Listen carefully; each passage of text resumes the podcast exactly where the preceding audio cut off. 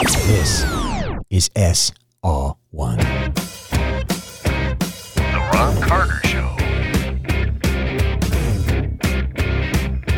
All right, everybody, here we go. Today is Sunday, August 27th, 2023. I have Jamie Allman, the legendary Jamie Allman. I've been listening to you for a long time, dude. I'm pretty excited about this entire situation, so welcome to the show. I'm thinking about the legendary Robb Carter, so I think the mutual Listen, if you want to say that, admiration I'm not, society is right there, dude. I'm not going to argue with you at all. Yeah, the Trump mugshot. Yeah, oh, wow. What do you think of that, by the way? I love it. Now, keep in mind, it wasn't until the mugshot that the indictments and the persecution of Donald Trump could be visualized, right? Up until that time, you only had, just these stories about the indictments, people talking about the indictments, but nothing could crystallize the persecution and defiance in Donald Trump than that mugshot. That mugshot will go down in history. You realize that the all-time greats who changed the world all have a mugshot. You know that, right? Martin Luther King. That's right. Malcolm X has a mugshot.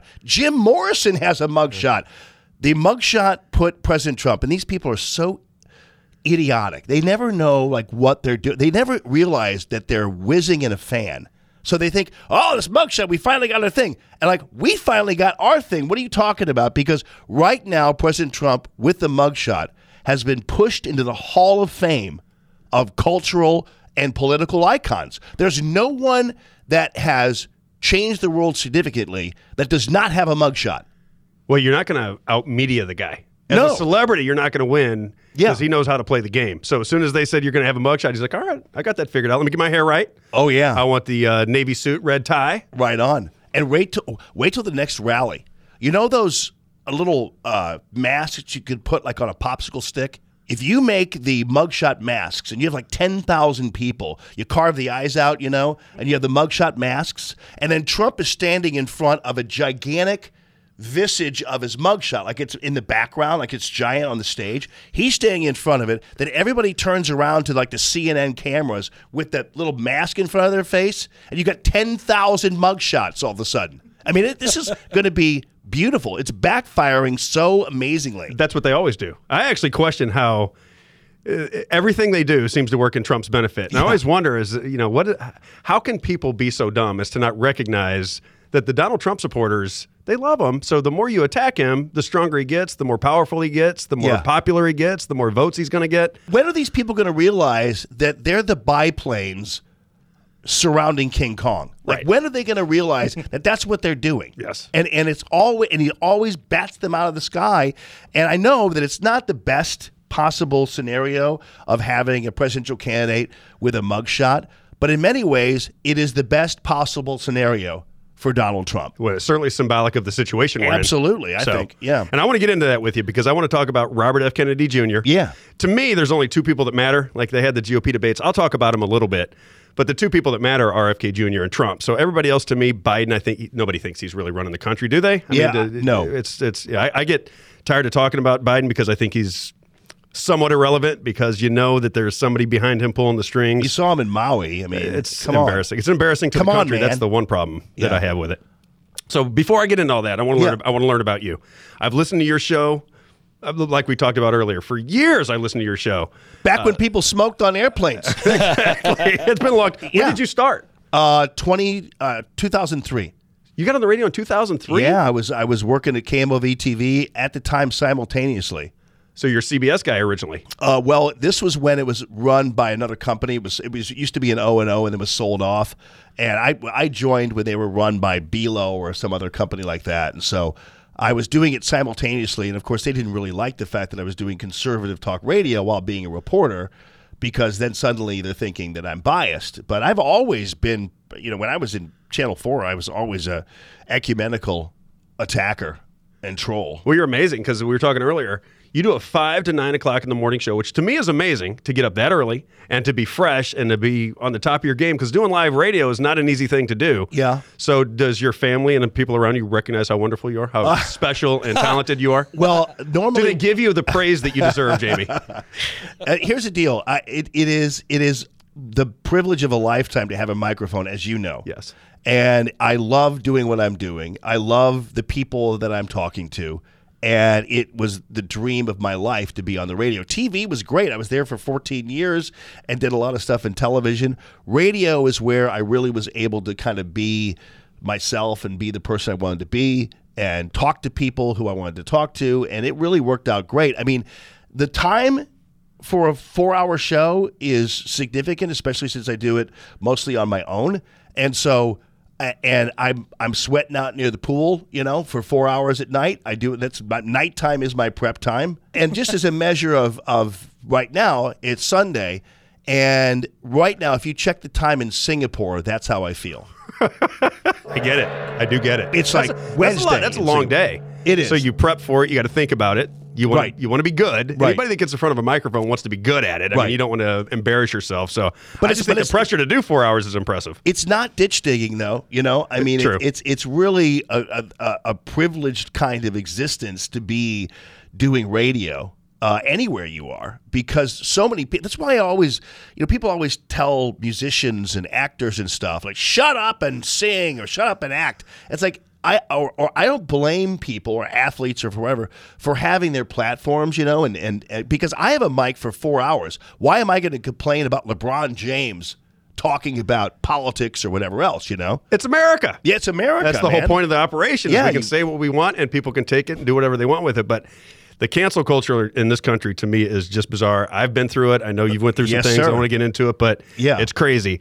Kids, family, wife, what's going on with you? Well, I have 5 kids. My oldest son is an Iraq War veteran, and he's the coolest guy. He lives in San Diego, and he and his wife, Julia, are about to have a baby. Nice. And so I'll be going out to San Diego in about a month to see their baby girl, because they discovered what it was. My daughter, Katie, is in New York, and she is 31, and she works for AB. She actually sells the neutral product. Yes. AB.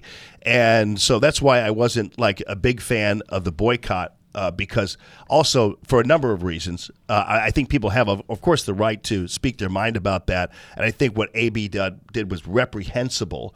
But the reality is that we've got people who are working for AB in town here. There are people who are delivering Bud Light products and things like that to people, and right now they're suffering big time. But even Kid Rock is kind of dialed back on his support. You know, at one time your point's made, but AB did a better job. Anyway, she's in New York City, and a beautiful woman, love her so much, and she does a great job with that. And then my son Aiden, I just got back taking him to ASU, nice. Arizona State University, and he's a rockin' boy, and he is. Cut from my cloth, and so he's there at ASU. Nice. And then my daughter, Natalie, is 15 years old, and just a great athlete, great tennis player.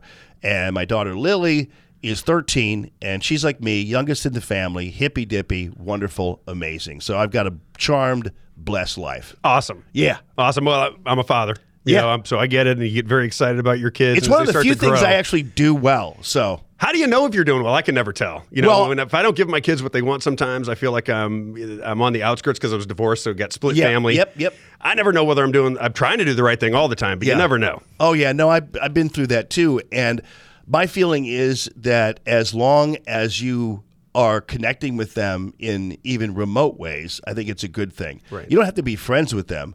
But to be people who engage them, and most of the things I enjoy doing is taking advantage of what they love. Right. So when they tell me they love something, I like the story of Lily. So Lily, one time I took her to Topgolf. Like Topgolf is like the greatest brand on the planet of late, right? Right. It's filled from 10 in the morning until 11 at night. And one time I took Natalie and Lily to Topgolf. And Lily just loved it, and and now she's addicted to it.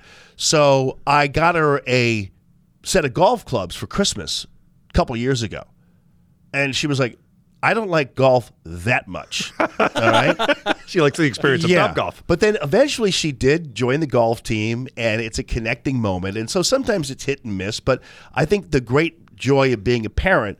And specifically even a father, is when your kids indicate that they love something, you need to capitalize on it, go full bore on it, and ultimately, if they don't, eventually love it, and that's fine. I mean, my daughter Natalie loves music, and so I took her to Ed Sheeran in Kansas City. We had a great time with that. So those little moments. Oh, but I also made her go to the airline museum, the TWA museum, as well as the Harry Truman Library. So she got a full day. With a cost. It came with a cost. But those are the kind of joys of fatherhood and parenthood that I really love. We share that. He was telling me you were a great father. Yeah, so Phil was very complimentary of your parenting skills, so I had to ask you. Next question I got to get to is, when you started in the business, who was good to you?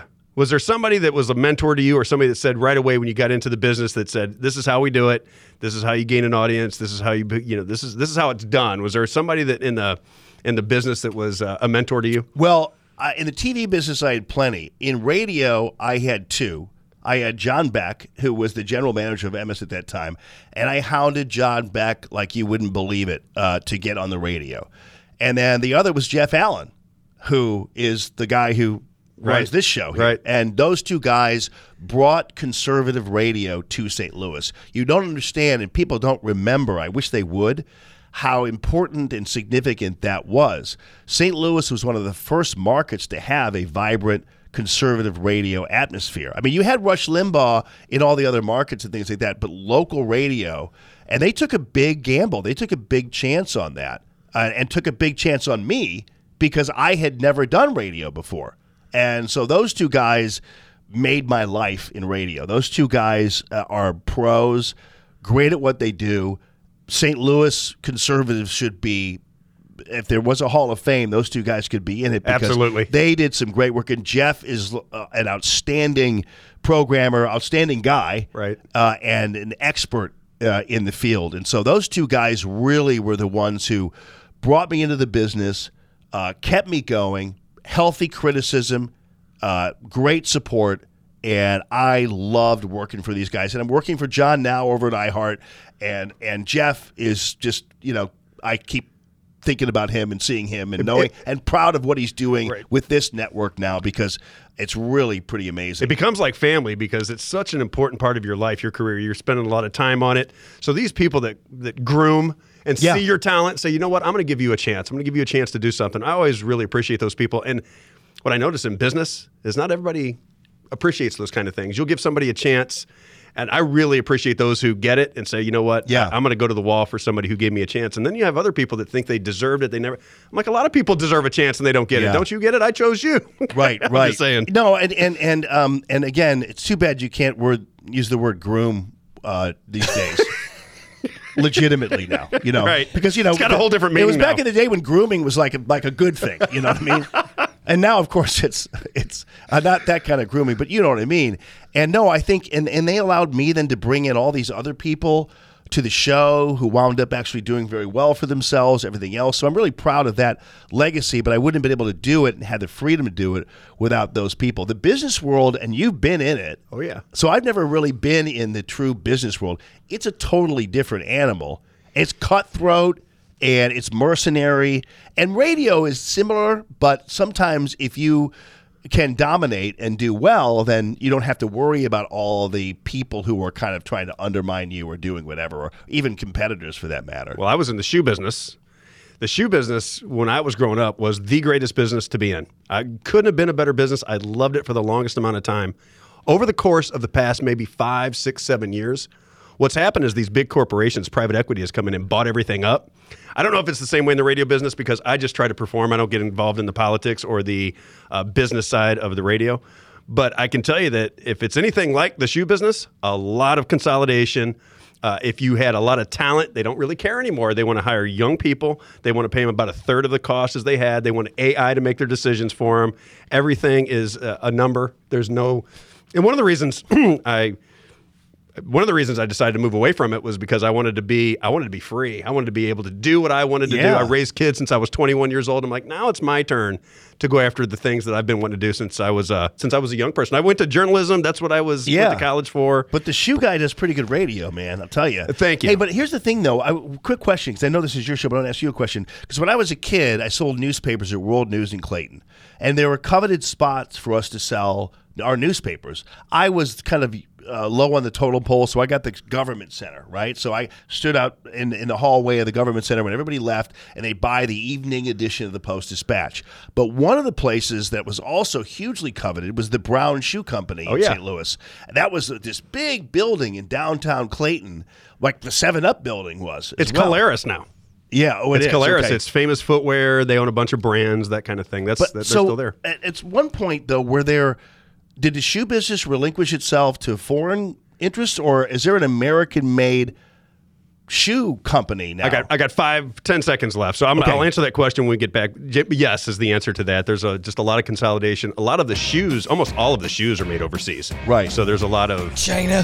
Yeah, there's a lot of China going on in the shoe business. So do the Chinese make Crocs? Because somebody evil makes those. Yes, they do. Just about. Stick around, everybody. Jamie Allman with us. We'll be right back. The Robb Carter Show.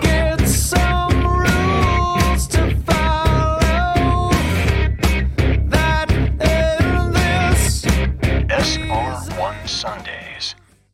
The Robb Carter Show.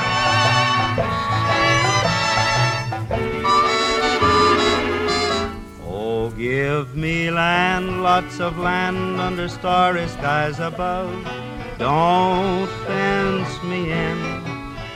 Let me ride through the wide open country. All right, everybody, welcome back. Jamie, I got more questions for you, so I don't want to play games. I don't want to spend too much time getting acquainted with you, but there's some names that I want to throw past you that were in the TV business. Yeah. That, as a kid, 5, 6, and 10 was the news. Back in when we were growing up, there were 3 stations, so everybody watched the local news. Yes. Larry Connors. Thoughts on Larry Connors? Larry Connors was the cool guy. We called Larry Connors the commander because Larry Connors was like the pro Bigfooter, as we called him, right? So anytime there was a big thing, like during the flood of 93 or whatever, if you were a weekend anchor and you had a big event, Larry Connors would come in and Bigfoot you, and you would be relegated to a reporter. He was an expert at doing that.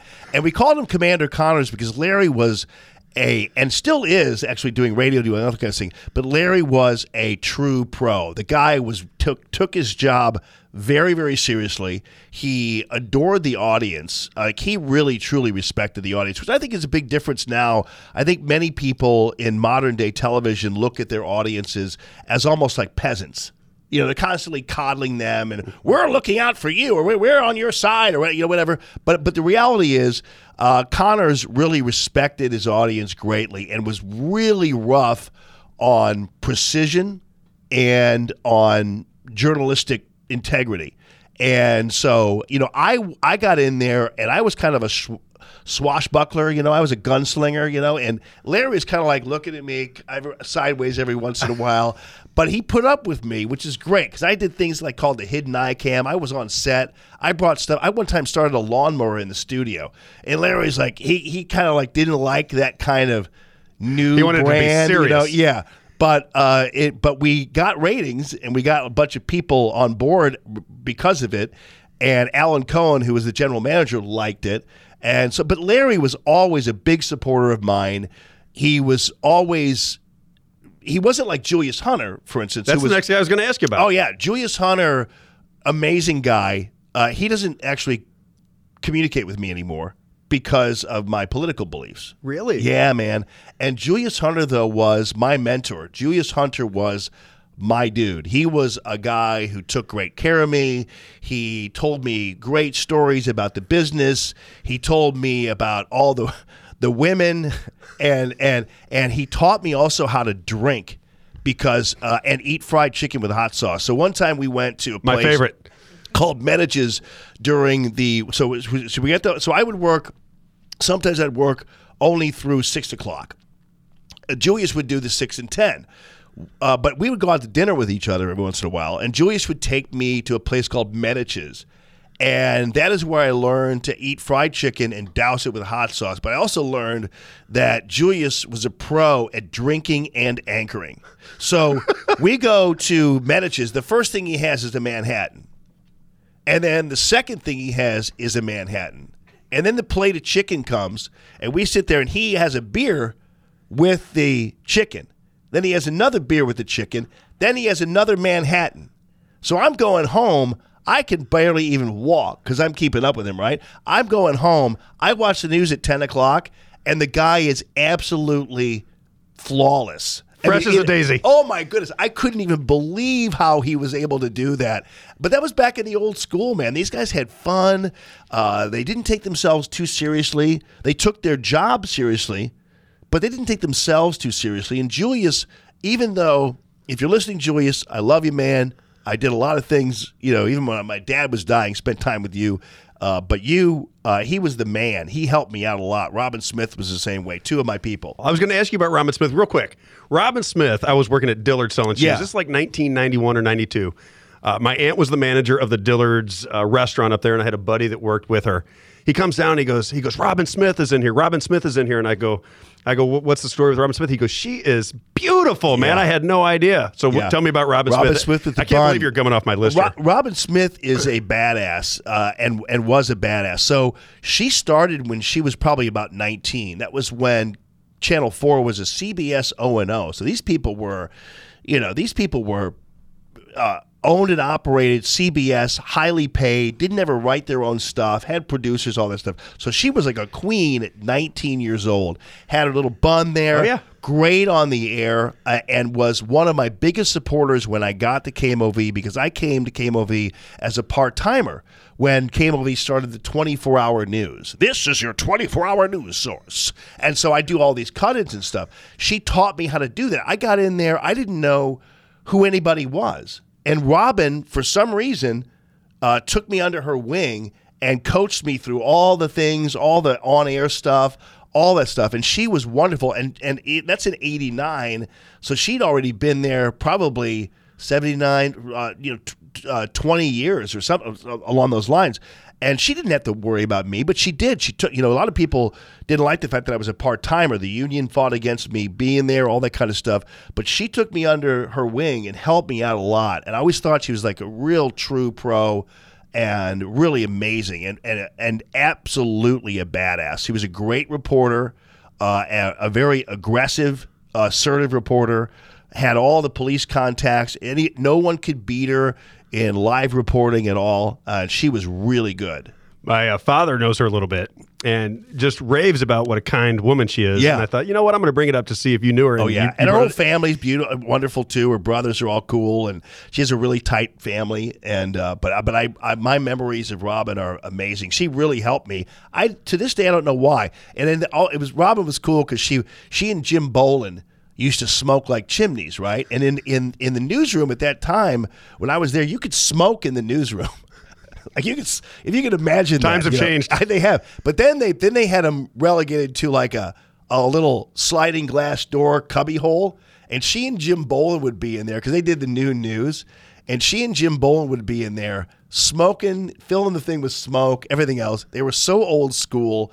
And I can't say enough about how much I love Robin Smith. Awesome. Yeah. I'm glad I asked. What about, do you know some of the other people like Dick Ford or Karen Foss? What do you think of these? Because these, to me, these are like local legends that I'm a news junkie, so I was watching the news when I'm in high school and prior, so these were people that I always paid attention to. I always wondered what happened to them and what people thought of them behind the scenes. Yeah, well, so as a young reporter, like I started making my name as an investigative reporter, and whatever reason got on the list of people who could go to these events. I don't know why Julius did this. So he invited me one time to a dinner at his house. So it was Dick Ford, Karen Foss, and Steve Savard. Steve Savard? At his house for dinner. I'm trying to figure out, like, why am I here? What am I doing here?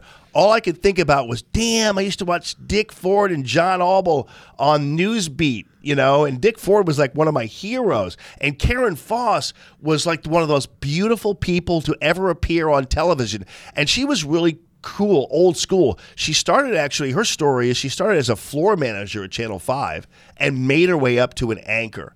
Unfortunately, in these days, mature women, they get rolled out of TV too fast, and I love mature women anchors. They're the best, They're used in the bigger cities. They've always been amazing, and too bad they run out for younger, kind of ditzier and less knowledgeable women. Unfortunately, couldn't agree more.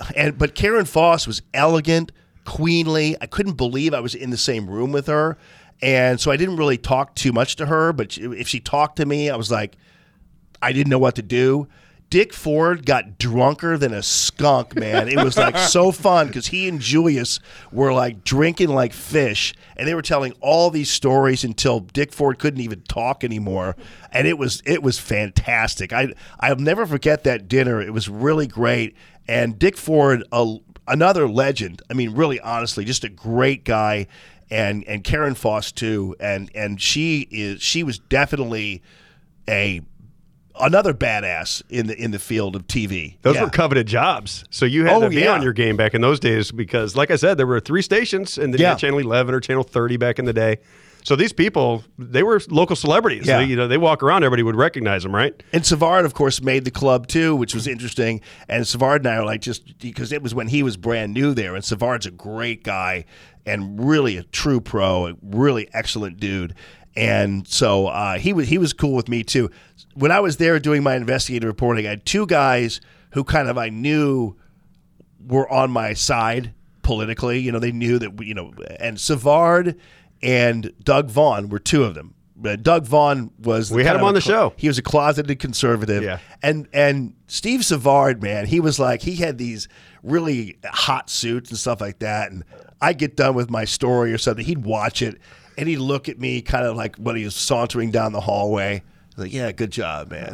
And his mom listens to my show. So it was like one of those things where I had such a great time with so many great people there at KMOV. But also those parties were something else. That party was great. We'll talk about that off air. Yeah. I want to know what's going on there. Steve Savard tell me he's short because he's so big on screen. He looks like he works out 24/7. He's not short, dude. He's big and muscular. He's as tall as you. You're a tall dude. He's as tall as you are. Yeah. He's just like wider. See, I get very envious of guys that work out like that because he just looks like a bodybuilder on television. He's got the perfect hair, the whole thing going on. Yeah, he's a good guy too. I'm very jealous. Yeah. What about TVG? Do you have Tim Van Gelder stories? Because he was kind of crazy back in the day, as I understand. He liked to have fun. Well, I watched Tim Van Gelder, so by the time I left, like Ollie Roman, Tim Van Gelder, some of those guys were already gone. So I got there in '89. I think Tim was.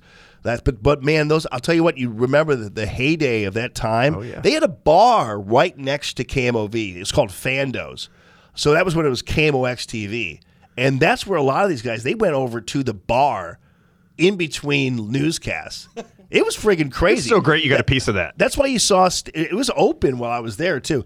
That's why you saw people like Steve Schiff and Patrick Emery at one point when he was at Channel 4 and Julius and these guys. And it was total anchorman mentality. The heyday. The actual heyday. And they did really good journalism back then. You never knew how they stood on anything at all. Right. Any subject, whatever. You never knew how they stood. It was amazing. Julius Hunter's like a hugely liberal dude, but you could never tell that the way he reported stories. You could never tell that. And Connors was a really conservative dude, and you could never tell that the way he anchored the news. Were they buddies?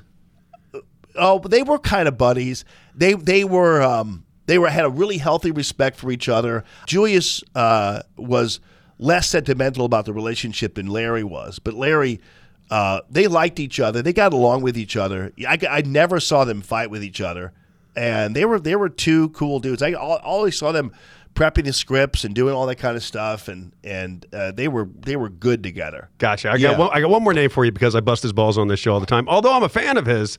Kevin Slayton. Are you buddies with Kevin Slayton? No. Know him well at all? No. In fact, I just remember Kevin Slayton. I think he and JC got into it at one point because I worked with JC Corcoran on the radio, which was great. When I was at KMOV-TV, I did the news for JC. And so he gave me this opportunity of a lifetime to do his news on his show. And Corcoran's a consummate professional. Corcoran hates my guts politically, but is still a good guy. But really an annoying left-wing troll, mostly on media. Like Charles Jacob. But Corcoran was a pro. Corcoran loved his audience, everything else. Slayton, I think, worked with him at one time, and I've actually never personally met Kevin Slayton. Really? No, I don't think I have. I maybe one time here and there, and I just remember him being just kind of, just out there, being controversial and doing whatever, but I really never really had a crossing with him, and never really had a situation with him that that was that that would give me any more knowledge about who he is. Gotcha. The only reason I ask is because I want to engage him in a little bit of some of the things that he says, and he... I think he got after me just a little bit on his show, and I like Kevin. Everybody that I know that knows Kevin Slayton speaks very highly of him, so I'm like, I kind of want to engage him, but... Well, you should, because I think that I don't really know about that kind of stuff, doing a show like that where you just smoke somebody when they're not there. Yeah. And I think it's probably a better tactic, but Slayton is known for that in terms of things, because he'll rebut you when you're not there. And I think that all came out of you just even daring to even that's throw what I thought. I didn't balanced question. I mean, I didn't think it was anything that was untoward. I just want to have a conversation with him like we're having. Yeah. You know, because we're going to disagree on some things in the second hour, so people stick around. We're going to disagree on some things. If you want to find Jamie, look him up on Facebook.com/Radio Free Allman, or you can find him on Instagram at Jamie Allman USA. We got one more segment where we learn about Jamie Allman. The second hour, we're going to talk about these... political candidates, the GOP debates, which I thought were kind of funny. I want to talk about Tucker and Trump. I don't know if you get to watch that on X the other day, but I want to talk about those things. We'll beat it around. Stick around. Segment number 3. We'll be right back. The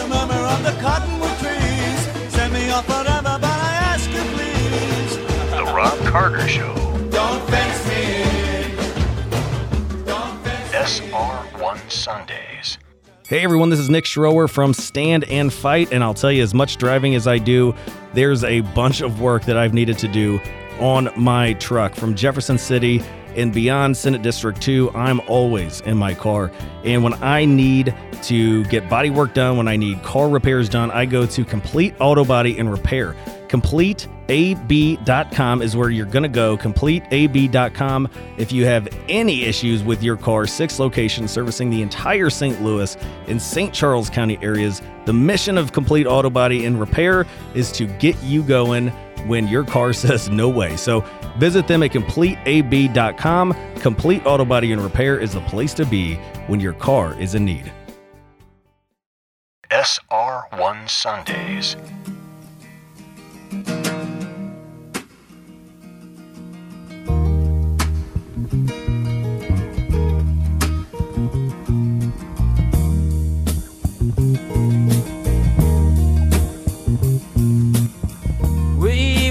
Born before the wind. The Robb Carter Show.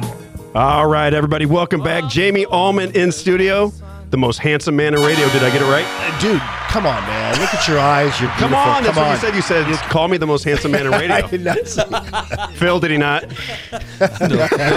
No comment, man. Oh, Lordy. I'm just teasing. So we got to pick up right where we left off. Yeah. Give me some crazy stories that you were involved in the media business. The craziest thing that I did on radio that I think is consequential and pertinent now was now a world-famous interview with Chris Stirewalt, who wound up being the guy who called the race, responsible for calling the race for Arizona. So Stirewalt hated Trump. There were a lot of people out there who despised Donald Trump. And for some reason, it was okay for them to do that and say that and be like that on the air. You're supposed to be a journalist, whatever. So Stirewalt, I told my audience before my interview, because he was filling in for Kilmeade. So Stirewalt, before he came on, I said, people, let me tell you something. This guy hates Trump, and I almost guarantee you he'll invoke Reagan, even though he didn't even have his driver's license during Ronald Reagan's time. He is a part of a group of people in the so-called conservative commentariat. Jonah Goldberg would be another great example of that, who are in their 40s, and they think they're the standard bearers for the conservative party, conservative movement. So we're talking about tariffs. Now, tariffs are a very important part and constitutional part of regulating commerce and defending your country. They're not conservative. They're completely defensible.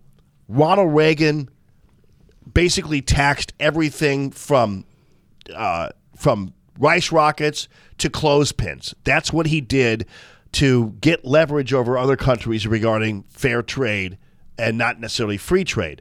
So I said, so this was really about tariffs, because at that time there was some consideration of tariffs, and Trump was talking about invoking tariffs. And so Stirewalt comes on, and it was about tariffs. I said, I guarantee you he's going to invoke Reagan like Reagan would have never done this.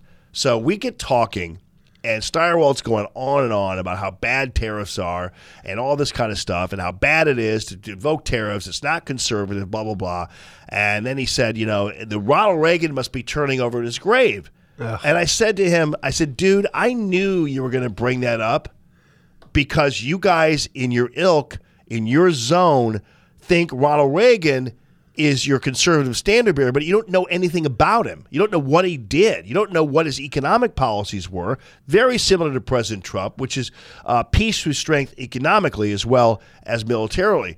And he got all uppity with me. I said, Ronald Reagan taxed everything from to defend, you know, Harley Davidson, the Rice Rockets, and he taxed clothespins, and so this is perfectly normative actions on the part of conservatives. It's business. And he got all mad at me, and he hung up on me. Like Stirewalt hung up on me. He is a goblin. He goes, I'm not doing this. I'm glad you called him a goblin. So that was really like a fascinating type of, you know, interview, because you really saw the beginnings of what essentially would be a deep state, not only in that we know of in the deep state governmental circles, but the deep state media, which exists there. And these are people who are in the conservative commentariat who are really not conservative. They're the National Review Republicans. They're the parlor Republicans. And they sit around and file their nails and flutter their eyebrows at anybody who's going to come in new. George Will would be a great example of that. And Crystal, Bill Kristol's perfect example of that.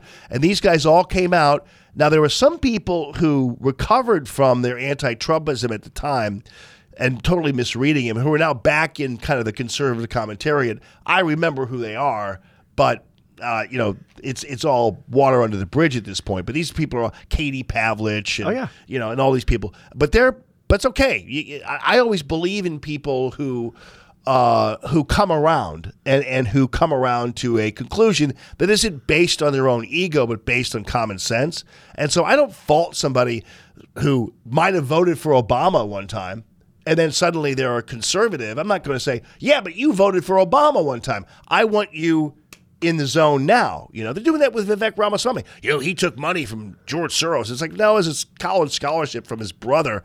It's like, you're really not going to hear what he has to say and bring up something you read on Substack all the time. So that was one instance where I had really a kind of a kerfuffle that I thought was consequential. Well, I think Stirewalt has some ties to St. Louis, doesn't he? I think he was born in West Virginia, and then he has ties to St. Louis. What do you think of the whole, just on the Stirewalt conversation? Because he calls Arizona early. Yeah. What's that all about? Does Fox News give him the authority to call Arizona early? Was that how do you perceive that whole entire situation? I remember watching that going, Arizona, the polls can't even be closed in Arizona. It can't be a runaway to where they can call that this early. What was your take on that? Well, what they did in 2020 is what they didn't have in 2016, is they had like a call center desk. It was operated, actually, Stirewalt was working for a guy, I can't remember his name, but he was like a total Obama guy. He's a total Democrat. And these guys crafted this thing. I do believe that it had a ton of influence when they called that Arizona for Biden, because it shut down all the counting all over the country. And they were in line because there was problems with the voting in Arizona. And all of a sudden they call it for Biden. What are you staying in line for after that? And also it showed that the news media has a totally inordinate amount, an unsubstantiated amount of power. I don't care whether it's Fox News or anybody else, to call a race and basically ultimately put the machines in order to then decide an election, which is what essentially it did. It shut down the election. They didn't start counting in other states until later, and it was really chaotic, third world, and absolutely, in my opinion, anti-democratic, if you want to call it that. It was absolutely an insult to this republic to have a news organization. And here's what happened. Because Fox News is the so-called conservative network, and they called it for Biden, that created the entire mainstream media say, oh, well, if they're going to do it, then it must be true, which is completely false. The Paul Ryan Network and the others, they put this guy in place to have this decision desk because it was a new thing. I'll never forget when Brett Baer and these guys were introducing it. And they said, well, we now have a new feature. It's called the Decision Desk. It's an operations center that's decided. I'm like, oh, my goodness. This is going to be a disaster. I think the media calls elections, right? I think they are the ones that call the elections. That's how that works now. And it shouldn't be. It's crazy. Absolutely not. And then, but there's another guy I was going to ask you about. Just curious what your thoughts are. I was watching, I flipped through all the channels to see where these narratives are coming from. Michael Steele, who ran the RNC, is a contributor to MSNBC, and he sounds like he's left of Obama on MSNBC. How was he running the RNC chair? What is going on in this country? When if this guy's he's not even near a conservative. He didn't even have a conservative thought. He was running the RNC. Yeah, he is such a prostitute. It's unbelievable. I remember meeting Michael Steele. I believe it was in the Romney days or maybe even the McCain days. And Steele was a very personable guy, really kind of a good look for the Republican Party. Right. And he was, you know, really great and fun and laughed a lot and was just kind of like really, but it turns out that Steele was really just like when you hire like a marketing executive or whatever, he didn't really have a stake in the outcome or a stake in the principles of conservatism, or for that matter, even at that time, the Republican Party. He was basically just a salesman. And he took that job as essentially a salesman. And we didn't realize it until the end when he just turned and dropped the dime on everybody, including President Trump. Although at the same time, Steele was one of those guys, and we know in that era, in the 2000s and 2008, and the George Bush kind of Republican thing, McCain, those kind of guys. And these are the guys with the pleated pants and the penny loafers and the belts that have like crocodiles on them and stuff like that, and the Izod shirts. You know, they club guys, exactly. And Chris Christie was like the king of the country club Republicans. And we all would meet. We go out to places like Hunter Farms, you know, and those would be where you'd see the Republicans that kind of ran the show, and that's really what that was all about. And Trump came in and blasted that all away. I'll never forget, actually, during a time when I was doing the Allman Report and on TV, and both Ted Cruz and Jeb Bush came into town. Jeb Bush flew in, went to Hunter Farms, collected a check, and left. Took a nap. Ted Cruz came in, met with his supporters at front at a hotel, did a half-hour interview with me, handed me a pocket constitution, met with all these guys, and that was a tale of two campaigns at the time. Cruz's campaign was really great. He was a really, truly earnest guy. He wasn't going to be president because he just didn't have that mojo, but he was really great. But that's the kind of thing that ultimately we, I think, have casted aside and left behind in history, is that group of people who we supported, by the way. I mean, Romney should have beaten Obama in 2012. Yes. Might have. There's no question about it. And we actually thought he was going to beat him. McCain, you knew. McCain was lazy. Right. He was crabby. They had operatives like Nicole Wallace, but they all undermined Sarah Palin. So Sarah Palin was chosen not by McCain. She gets in there. Nicole Wallace, who's now on MSNBC, was the one tasked with basically trashing her the entire time, undermining her. She's the one who set up the Katie Couric interview, all that kind of stuff, and sabotaged the campaign. And so that kind of thing happened. And then Romney should have won. He and Paul Ryan were actually good candidates at the time, but they were lazy, and they should have won. So those people are now completely in the past. I'm not sure that the Republican Party isn't almost completely in the past if they don't watch out. It feels like there's such a, it's either Trump for me, or there's nobody really in the other grouping of people that I think have any chance whatsoever. So when Trump says they should consolidate behind me, I kind of understand where he's coming from. But there's not a lot of enthusiasm for anybody but Trump. I don't know where these people are coming from. If they really think they have it, this is what I was going to get to. Do they think they have a chance, or do they kind of play a particular role in getting out a conservative message? You know, Ramaswamy has his message, and Nikki Haley has her message, and Christie has the message. And they almost put on, like, when I watch the debates, it looked like a game show to me. It looks like a game show where they got 45 seconds to answer questions. Nobody gets into any substance. It annoys me a little bit because I'm kind of concerned about what's going on with the direction of the country. I'm wondering, do you think the Republican Party can reestablish itself if Donald Trump isn't the guy? I don't think so. Ramaswamy is the one. Look at what they're doing to him now. all across the media circles. Look what they're doing to him, even on Fox News. They're starting to denigrate him and look for chinks in his armor, all this kind of stuff. Because Ramaswamy won that debate. He was the most popular person in that debate. And not only popular, but also the most salient, hardcore, assertive, even aggressive at some point with these other candidates. And he represents, I think, the new Republican Party, if, in fact, the Republican Party wants it. If it doesn't, then at some point, maybe it's time for, we talk about a national divorce, maybe it's time, actually, at some point when you're living with an abuser the way we are with the Republican Party, which automatically started fundraising right after Trump was indicted in Georgia, fundraised on the day that he took his mugshot, but not one peep from Kevin McCarthy, from Mitch McConnell. Just Jordan. None of these guys. Just Jordan, right? Jim Jordan, yep. And MTG and Matt Gaetz. And on five fingers, I can count them. That's reprehensible. That's a party that is full of ingratitude, does not appreciate what Trump did for them. Had Trump lost had Hillary won in 2016, the Republican Party would have gone the way of the Whigs. There's no question that Trump saved a party that actually did not deserve to be saved. And they watched on the sidelines the entire time. Two impeachments while the Republicans were in charge. They've never stepped up. Every time you've seen, these gaggles of Republicans that stand up and do, like Mitch McConnell did, every day you like these, all these Republicans behind him, and he has these news conferences. When are they going to do that to condemn the persecution of President Trump, the injustice that we're seeing, and the absolute assassination politically of a guy who saved the party? President Trump saved the Republican Party, and I'm not quite sure that it was deserving to be saved, and I'm not quite sure whether or not that the current Republicans, aside from Ramaswamy, really deserve Trump at all. And Ramaswamy, I'm wondering, maybe he's too good for the Republican Party too. Again, in 2020, had it not been for Republicans, Trump would have won.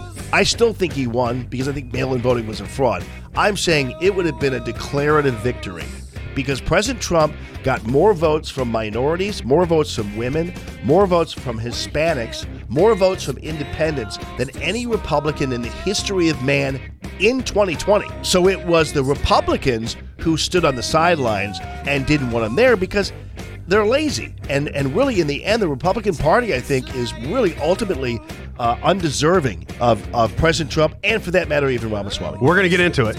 Yeah. When we come back, Robert F. Kennedy Jr., Donald Trump. I want to talk to you about just things that I see. I'm curious what your opinion is. Stick around. Hour number 2. We'll be right back. The Robb Carter Show. The Robb Carter Show. All right, everybody. Welcome back to hour number 2. Legendary broadcaster in St. Louis, Jamie Allman. Jamie, now we're going to get into the politics. We've interviewed, got your whole story. Yeah. I feel like I know you now. Yeah, so man. Now let's get into this a little bit because you're a legend in your own place too, dude. I want to let you know. I thought you were going to say mine. No, you have a great show. I love it, and I'm privileged to be here. Thank you so much, man. Yeah. I really appreciate those sentiments. So as we get into this, I don't take debates as though I'm trying to beat you at a debate. I'm just trying to get where you're coming from, and I want you to do the same. GOP debates, let's start there because you mentioned Ramaswamy. So I'm going to guess that you thought Ramaswamy was the most impressive person on the stage. Absolutely. I agree with you 100%. Now, why do you like him? Is it because he held up his hand and he said, I will pardon Donald Trump. If everybody up here should be holding up their hand that we should pardon Donald Trump. First of all, I agree with him. What was your take on him? How do you see him? What is your assessment of Ramaswamy? Well, Ramaswamy was great. And I think my first indication that he was going to kick some butt is when I saw him playing tennis. And did you see the clip of him playing tennis? No. Oh my goodness! That guy's a badass tennis player, but usually before this, Ramaswamy was always doing kind of these interviews, and he was very nice, and he would try to explain to people what's going on and his positions on things. I'll never forget the confrontation he had, which wasn't a confrontation, with a woman who was a pansexual. I saw that. It was a great one. Excellent answer. Walked him and he explained to her about the tyranny of the minority, and he was so great.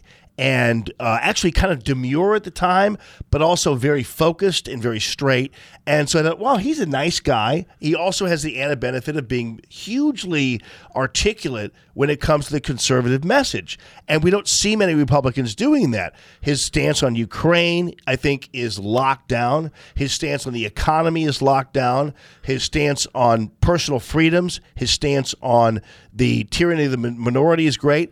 And so I didn't expect him, though, to be as aggressive and assertive as he was at the debate. And he was affable as he was doing it. He absolutely didn't seem like this angry person. I mean, it was really, I mean, he tortured these people, most of them. Chris Christie, for sure. To the point where Chris Christie, he pissed him off so much that Chris Christie had to pull the kind of, you know, Indian, you know, kind of bigoted thing on him, you know, where, you know, oh, you're talking like a chat GTP yes. or whatever the hell it is. And you need your exotic last name. So he kind of, I mean, Chris Christie was the easiest, and Ramaswamy knew it, which is even better, because I thought at first going into the debate that DeSantis would be the one that would try to ice Chris Christie, because those two guys are kind of the same a little bit in terms of, but Chris Christie is an avid Trump critic, as you know. DeSantis is not necessarily, and I think DeSantis is a great governor, is a great guy. I think he's gone way beyond his skis as far as his brand is concerned, but I can explain that later. So I thought that it was going to be DeSantis who killed off Chris Christie, but instead Ramaswamy kept on almost passively aggressively drawing Chris Christie out, because Chris Christie has a temper, he has an ego, and he's a little bit of a bitch kind of like guy. Enormous appetite, I'm told. And finally, it came. This is why I think it was so great that Trump wasn't there, because I knew that there's going to be one person, and usually it'll be Christie. So my feeling about Chris Christie is I've watched a lot of movies in my lifetime, went to a lot of movies with my father, and loved that time. But after a while, seeing a bunch of war movies and cowboy movies and even mafia movies, usually like in the first 5 minutes of the movie, you know who's going to die eventually.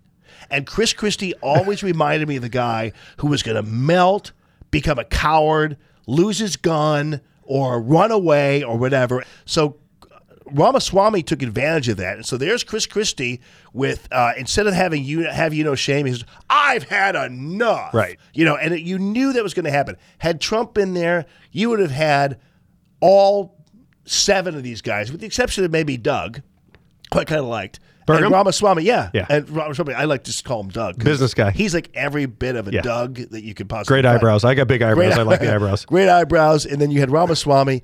And then the other people were all going to, you knew they were going to like confront Trump and get the soundbite going, you have no shame, or have you no shame, sir? And Trump, it was brilliant because we were able to see these people in all their full glory without having to hang on Trump like a bloodied boxer hangs on the guy who's kicking his butt, right? Uh-huh. So they had to do it all on their own. Ramaswamy was the one who performed great in terms of commanding the stage, exerting true stances. I mean, I'm talking about core stances. So the minute they asked, you know, who here supports not supporting Ukraine? And he's like, hands up right away. DeSantis didn't put his hand up, but still opined about it. You know what I mean? Then it was about if Trump's convicted, will you still support him?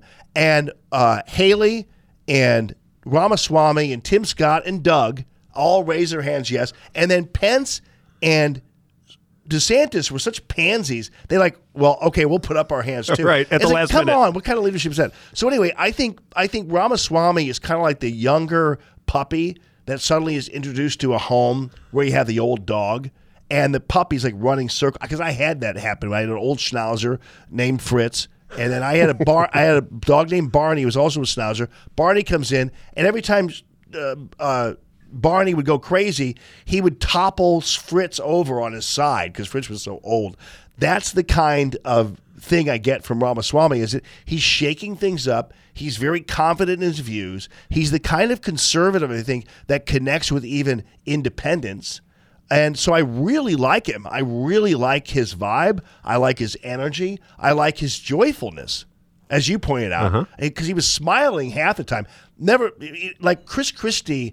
Must have had, how did he not know that bringing up Obama was not going to be the General Custer's last stand move? Because Ramaswamy wound up shoving him right up his rear end and saying, dude, hug me, because then you could get me elected just like you did Obama. That was a killer line. And guess what? On Fox News, that last line of his was cut out. They just played Christie saying, you know, you're just like Obama, blah, blah, blah. And they stopped it there. I'll never forget Cavuto, who's the most annoying host on Fox News. They cut that thing out and didn't hear, you didn't hear Ramaswamy's following comments about how, hey, man, then come on over and hug me. Yeah. And with this big, broad smile, you know, so... He's a good-looking guy. He's got a great family. His wife is like a brain surgeon. He's a badass at tennis, and he's an entrepreneur. And isn't it funny how the two people that connect, I think, most with Americans at this stage in the game politically would be a Trump and a Ramaswamy who actually had to work for a living in their lives. I know people say, well, Trump inherited this and did that. But the reality is these guys, the other people, have never worked a day in their lives, and they haven't. Biden has never worked a day in his life. Pence, with the exception of being a radio host every once in a while, these guys have never actually worked for a living.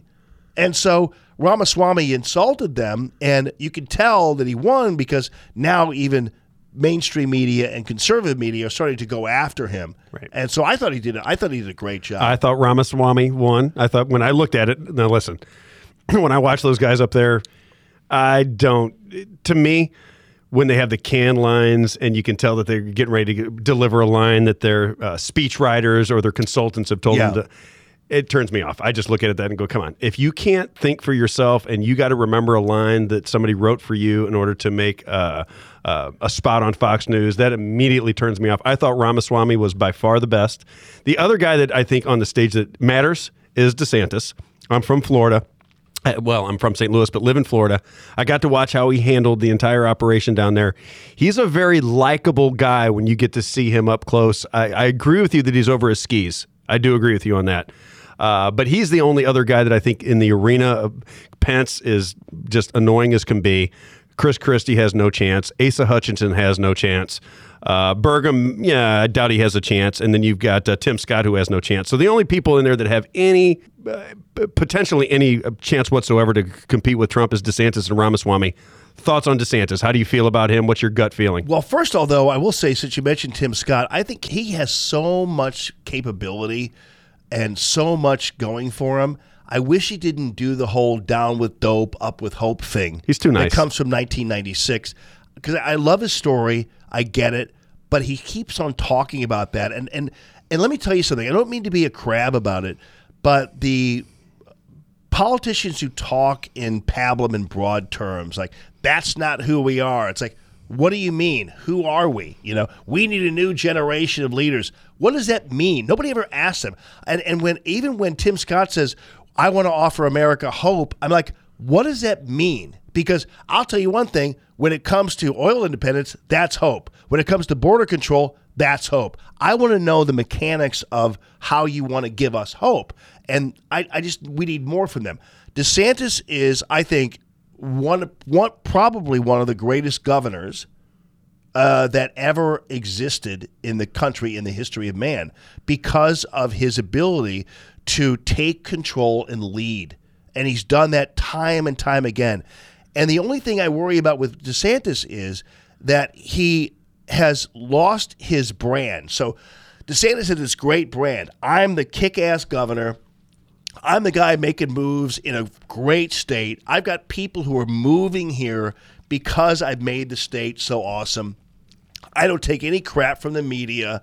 I'm my own man. I'm right here in Florida. I'm the Florida governor. Unfortunately, people tended to, it's kind of like he read his own media too much. Like, yeah, but you could be president. And I'm thinking, wait a minute, dude. There was a time when Hardee's were told, you could make chicken. Forget about the hamburgers, right. You know? And so what happened ultimately was Hardee's made great hamburgers. They were Hardee's. They were chicken. Were people good? Their moniker was where good people go for good food, right? So that meant that if you went somebody else, you were a bad person. Right. It was great. And they made hamburgers. And then what they did, though, is they said, well, let's do chicken. Well, they did chicken, and they did chicken so well, but they couldn't do it fast. And that was the problem. And so what happened is you wound up people who were behind in the drive-thru or waiting in the line for their hamburgers, but they're waiting behind people who were waiting for their chicken. And even the drive-thru was the worst part, because if you had somebody waiting for chicken before you in the drive-thru and you're waiting for a hamburger, you were waiting forever because they couldn't make it fast enough. So at some point, Hardee's, their entire brand just exploded, and now they make hamburgers that only 22-year-olds can metabolize, right? But that's their brand now. The ones that have the commercials where the juice runs down the front of the chest, yes, the hot woman. But that's their brand now. But they had to kind of recover from that. DeSantis has a great brand. In my opinion, he should stick with that brand.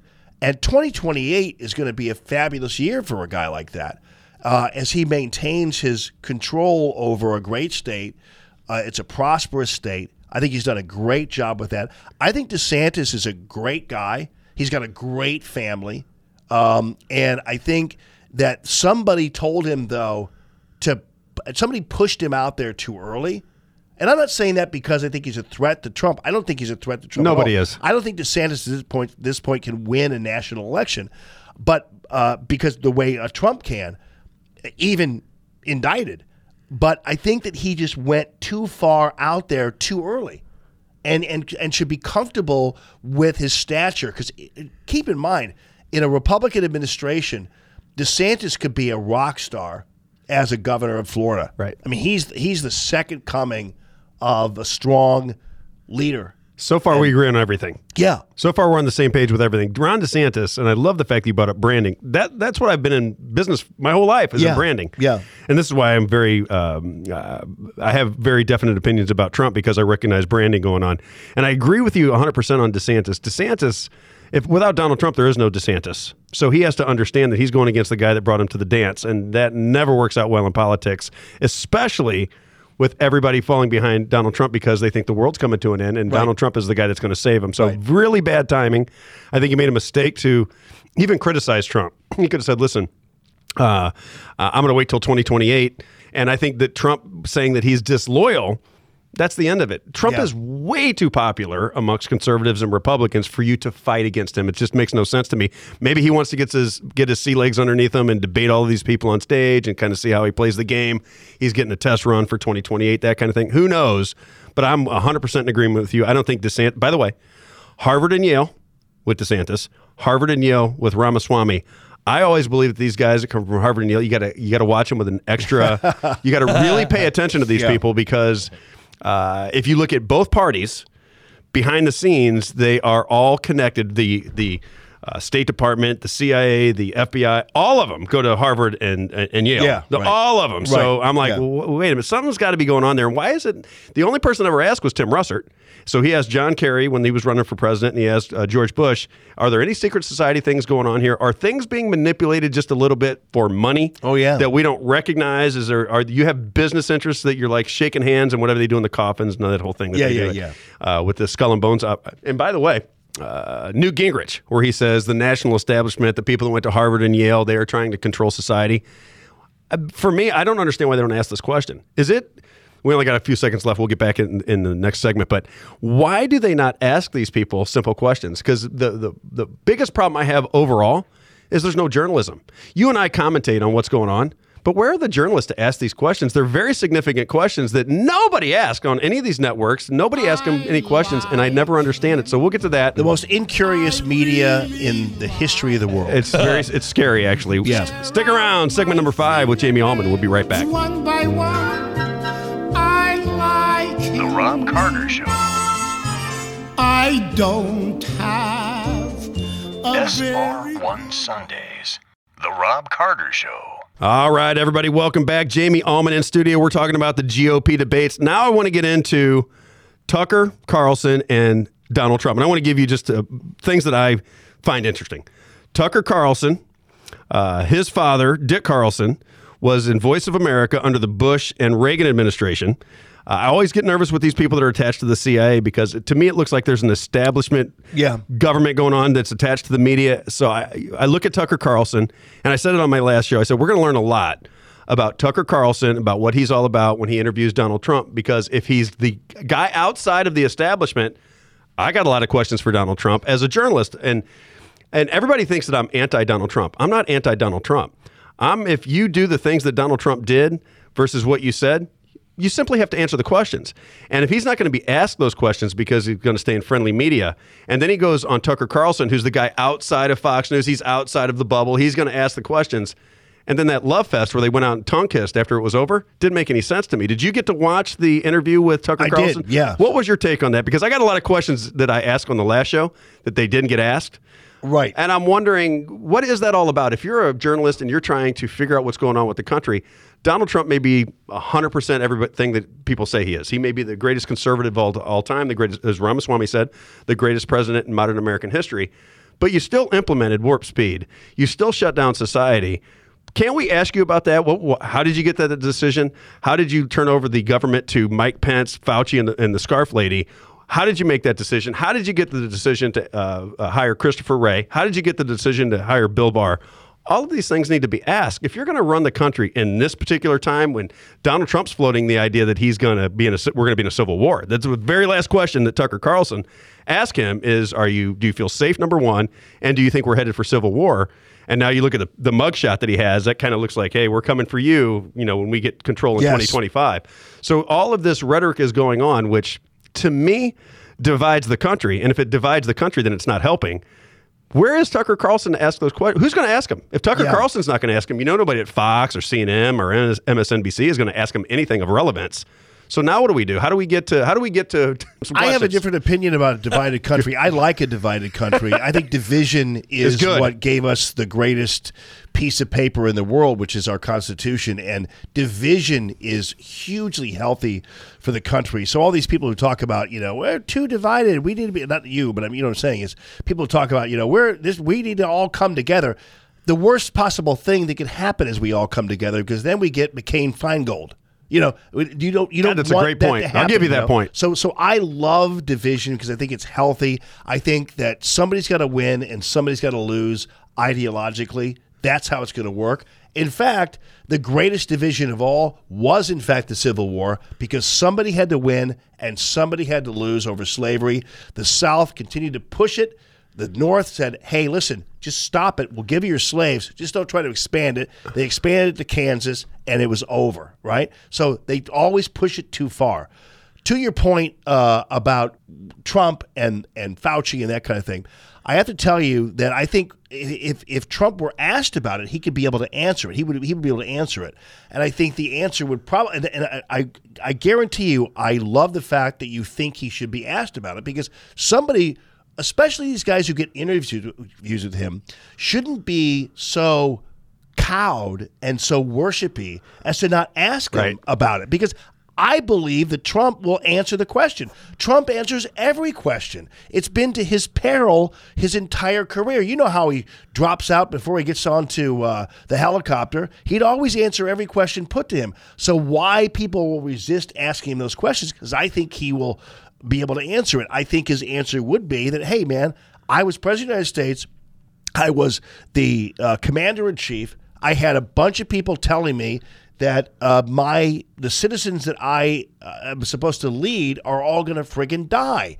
And they're telling me 2 million people are going to be dead by, because remember when President Trump, every time, like, for instance, around Easter, it was initially, I think it was 2020 maybe, Easter of 2020. And President Trump said, everybody needs to go back to church, but churches need to be open. We need to open up the churches.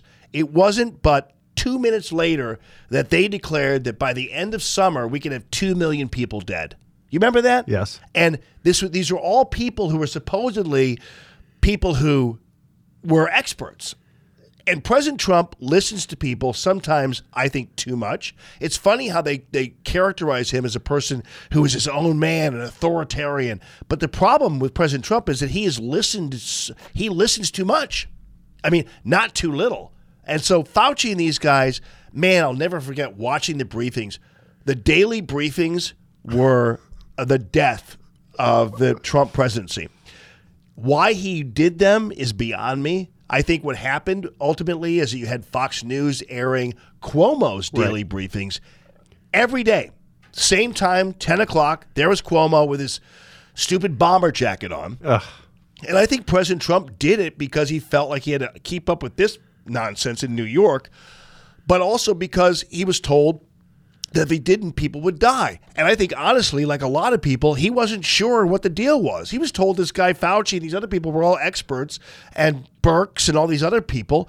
And I think ultimately it was another example of Fauci just listening, of Trump just listening too much. And he's done that before.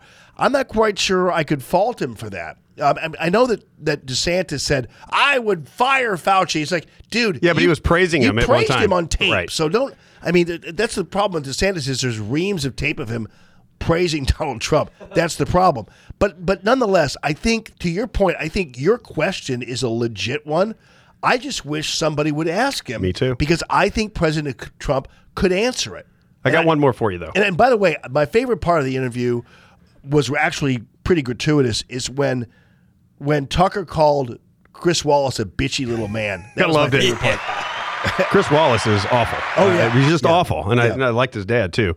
I got a question for you. So I don't disagree with what you're saying. The problem with me is, as that story continues on, when I was at a rally, I went to the rally with Donald Trump in Valdosta, Georgia. I think it was on December 5th, after the election and before January 6th.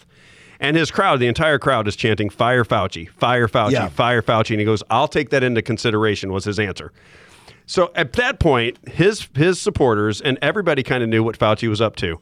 Robert F. Kennedy Jr. talks about it in his book. He says, I told Donald Trump what was going on with the vaccines. Here's the information. None of these things are being studied. And he goes back to the Fauci days with the AIDS situation, which was another boondoggle that Fauci, he's selling AZT because people had, I don't want to get into that. But after all of that information is out there, he gives signs a document that says, gives him a Medal of Commendation.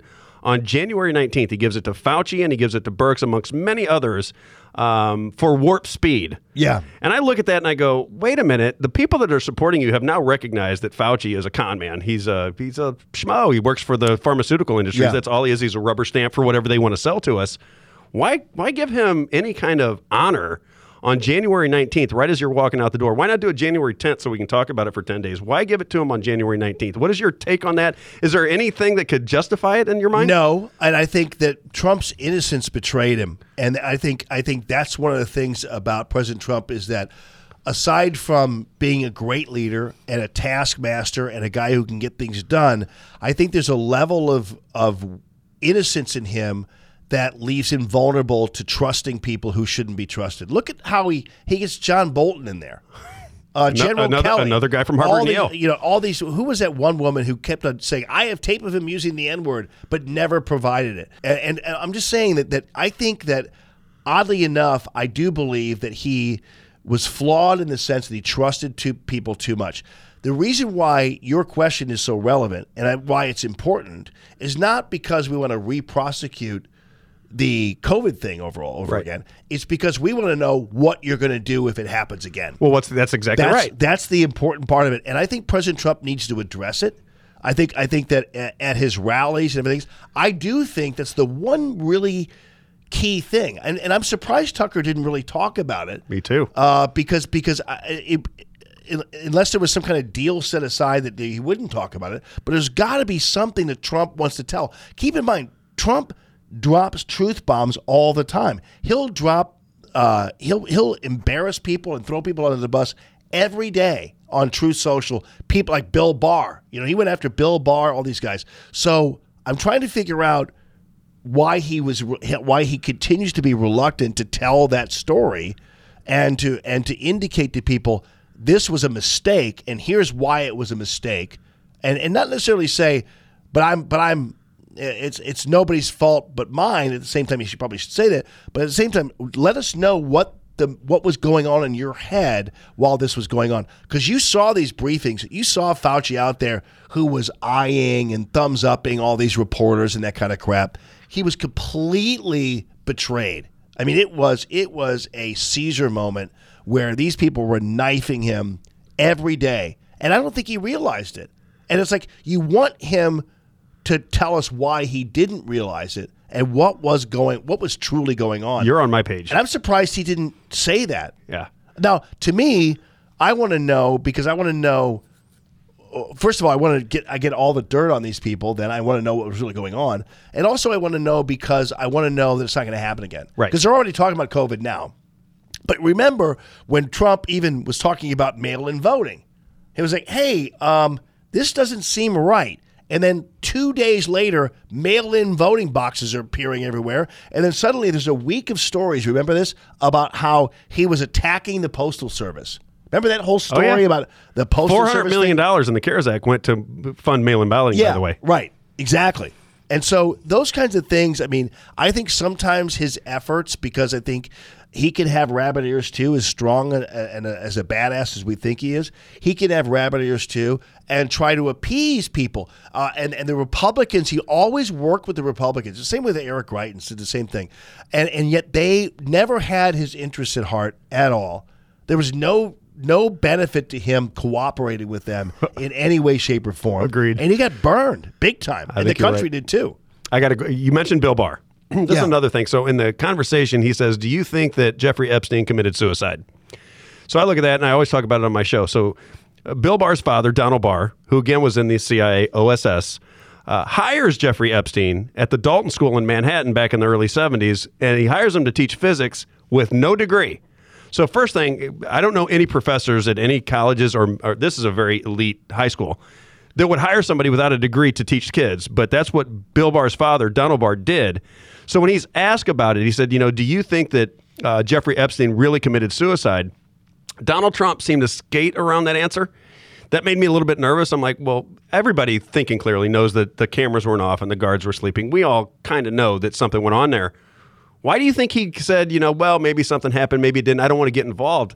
I thought to myself when I heard that, I'm like, don't get involved. This is the guy that you hired to run the Department of Justice, and you got a guy out here that says he's been compromising politicians around the world by securing young women for them.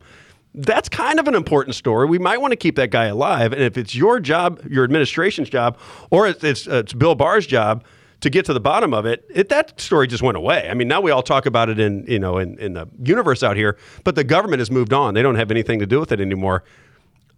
For me, that was kind of a skirt of an answer, and I would like him to answer that more directly. Did you take that out of that situation? Well, I was thinking that it was relatively irrelevant because I felt like President Trump didn't want to get involved in talking about Jeffrey Epstein on such a consequential night and at a consequential time.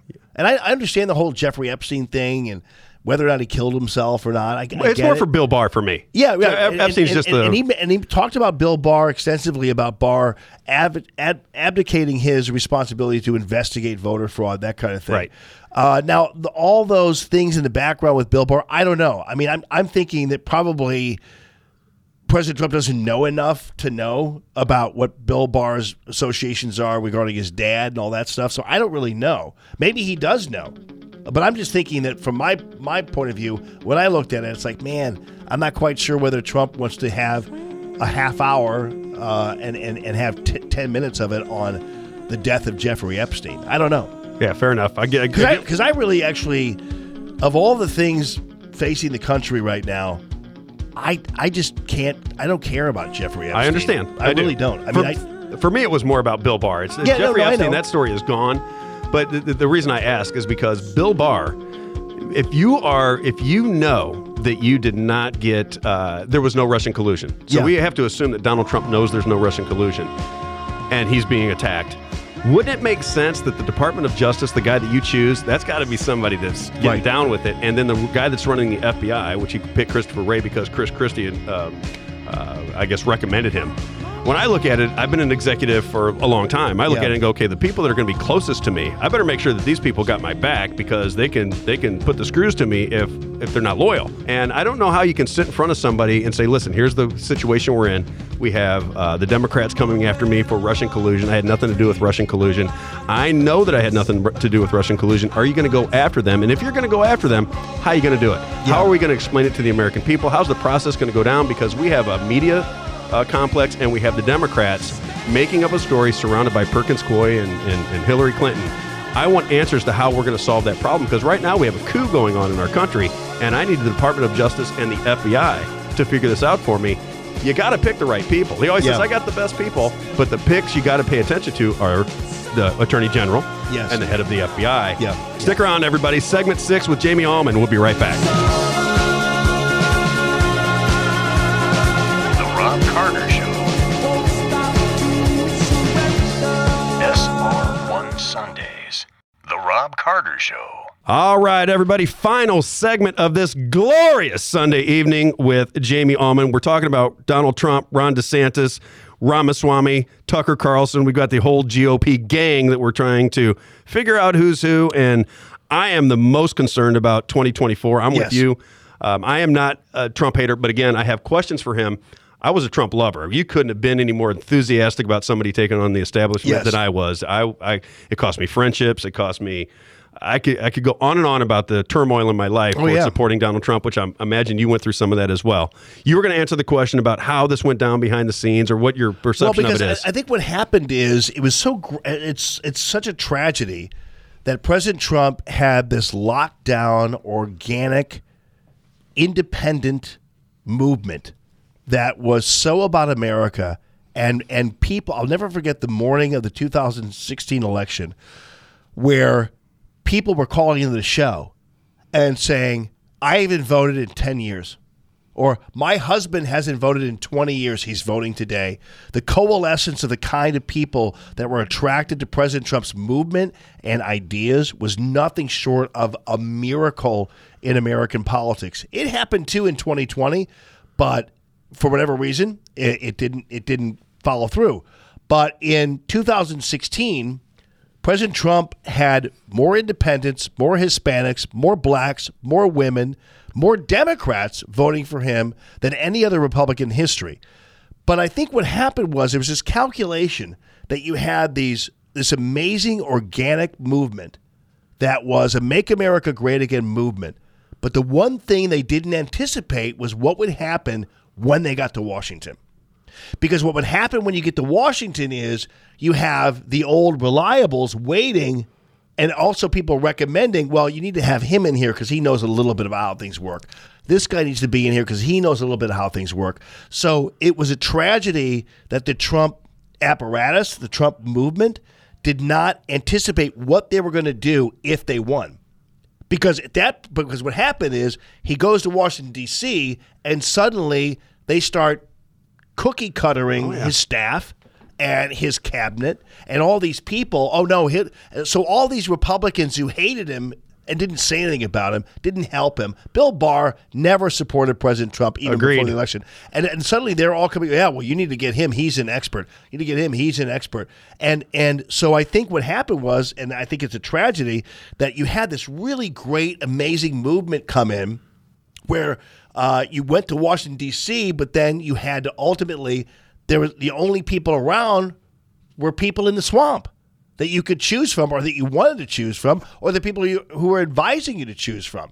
And so it's really bad when you have this great recipe and you have this great meal and you bring it to the table and it's all the people who really just wanted a hot dog and a hamburger. I'm with you. I mean, and that's exactly what happened, I think, with President Trump.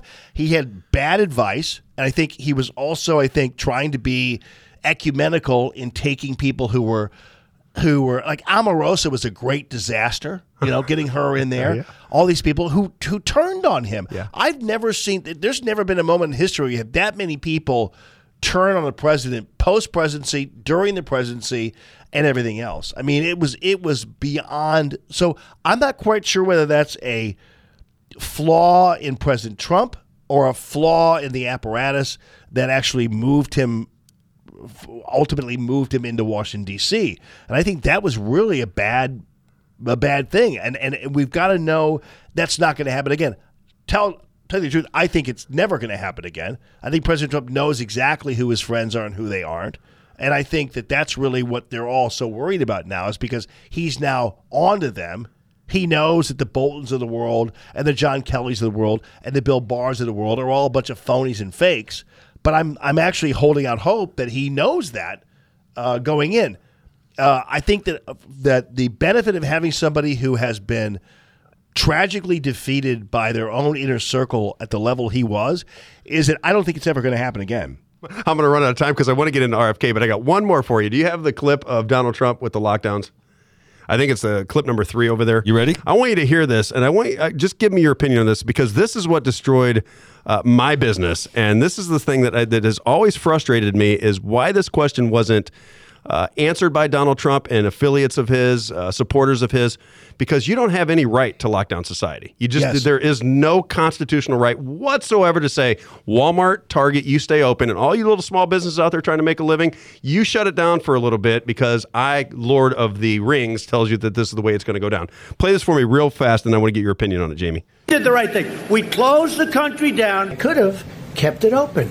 And I could have done what some countries are doing. I had to shut it down. We did the right thing. I thought of keeping it open. And we did just the right thing. We closed it down. And we have to close it. And we did the right thing. They can't do anything without the approval of the President of the United States. Even the Democrats aren't blaming me for that. We had to close it up. Some people wish we never closed it down. We did the right thing. We closed it. It's a decision for the President of the United States. The reason I ask is because when I argue with people about this, and not even argue, just say, have you thought about this? They'll say, well, he didn't do it. The states did it. Donald Trump didn't lock down society. I'm like, well, I'm watching him like a hawk. He definitely said he locked down society and said it was his decision over and over again. It took me a long time to find that clip, by the way. But I found it, and I'm just curious, what is your take on that? Because if he is able to lock down the society, isn't Joe Biden able to lock down the society? Isn't Barack Obama able to lock down the society? Isn't anybody in the future able to say, you know what, I as king of America can lock down society and pick what businesses are going to be open and closed? That to me is a really dangerous precedent to set. And again, I understand he's trying to save society. I can understand that. But why is nobody asking that question? If the Democrats were really out to put it on Donald Trump, wouldn't they just bring that up? Wouldn't they just say, hey, listen, do you have the right to lock down society? Where is it in the Constitution say that the president can say, lock it all down? Well, and he actually didn't do anything that was in writ that would lock down society. So nor did he mandate vaccines. Right. So this was him, I think, uncourageously bowing to the forces that were telling him that everybody was going to friggin' die. It was outrageous. And I'm not quite sure what you're going to do when you're commander-in-chief and you're being told right after you talked about opening churches in Easter that 2 million people are going to be dead by the end of August, and that was a complete and total lie. And so I think that he was between a rock and a hard place on this. I think he could have withstood it, but at the same time, you had people who were also running the show who actually were purposely killing people with ventilation mistakes, everything else. Remdesivir. And you had the New York City hospital ship going on in St. Louis here.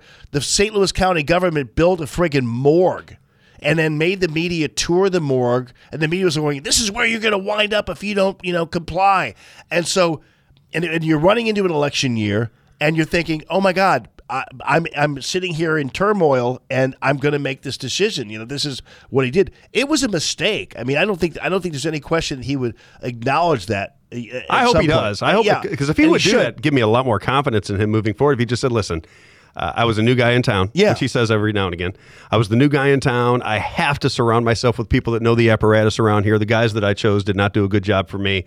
Here's the way I'm going to do it in 2024. Yeah. The thing that just, it's like an itch in my mind, is I want to know what he's going to do when he gets to 2024. I want to know what he's going to do, because it caused a lot of chaos in the world. And I have so many friends that lost their jobs over that. Too many to count. And they're raising families, and they have kids, and they have lives to lead. And it just all went caved in on what I thought was a con from the very beginning. So if you don't know the history of my show, I started it on the idea that COVID, when they first announced it, I was in China. Yeah. So I'm in China, and I'm at the Hong Kong airport, and on CNN, I'm watching people fall down and die. They're just falling down, and I can't hear it. I don't know what's going on. I just see it at the airport in Hong Kong. I get home, and all the conversation is about COVID. And then as I start to see COVID happen, I'm really realizing that people aren't walking down the street falling down dead. So immediately, like you would think, this is propaganda. So if it's propaganda, why are we accelerating the propaganda? I didn't. Were you a mask wearer? No, I never, I will tell you. Occasionally, though, I had to. I was flying around, and you know, I'll never forget going to Dulles and in the initial. It was funny before the initial the whole COVID thing, and I was flying around doing the Stop the Steal stuff, and it was right before the whole COVID thing.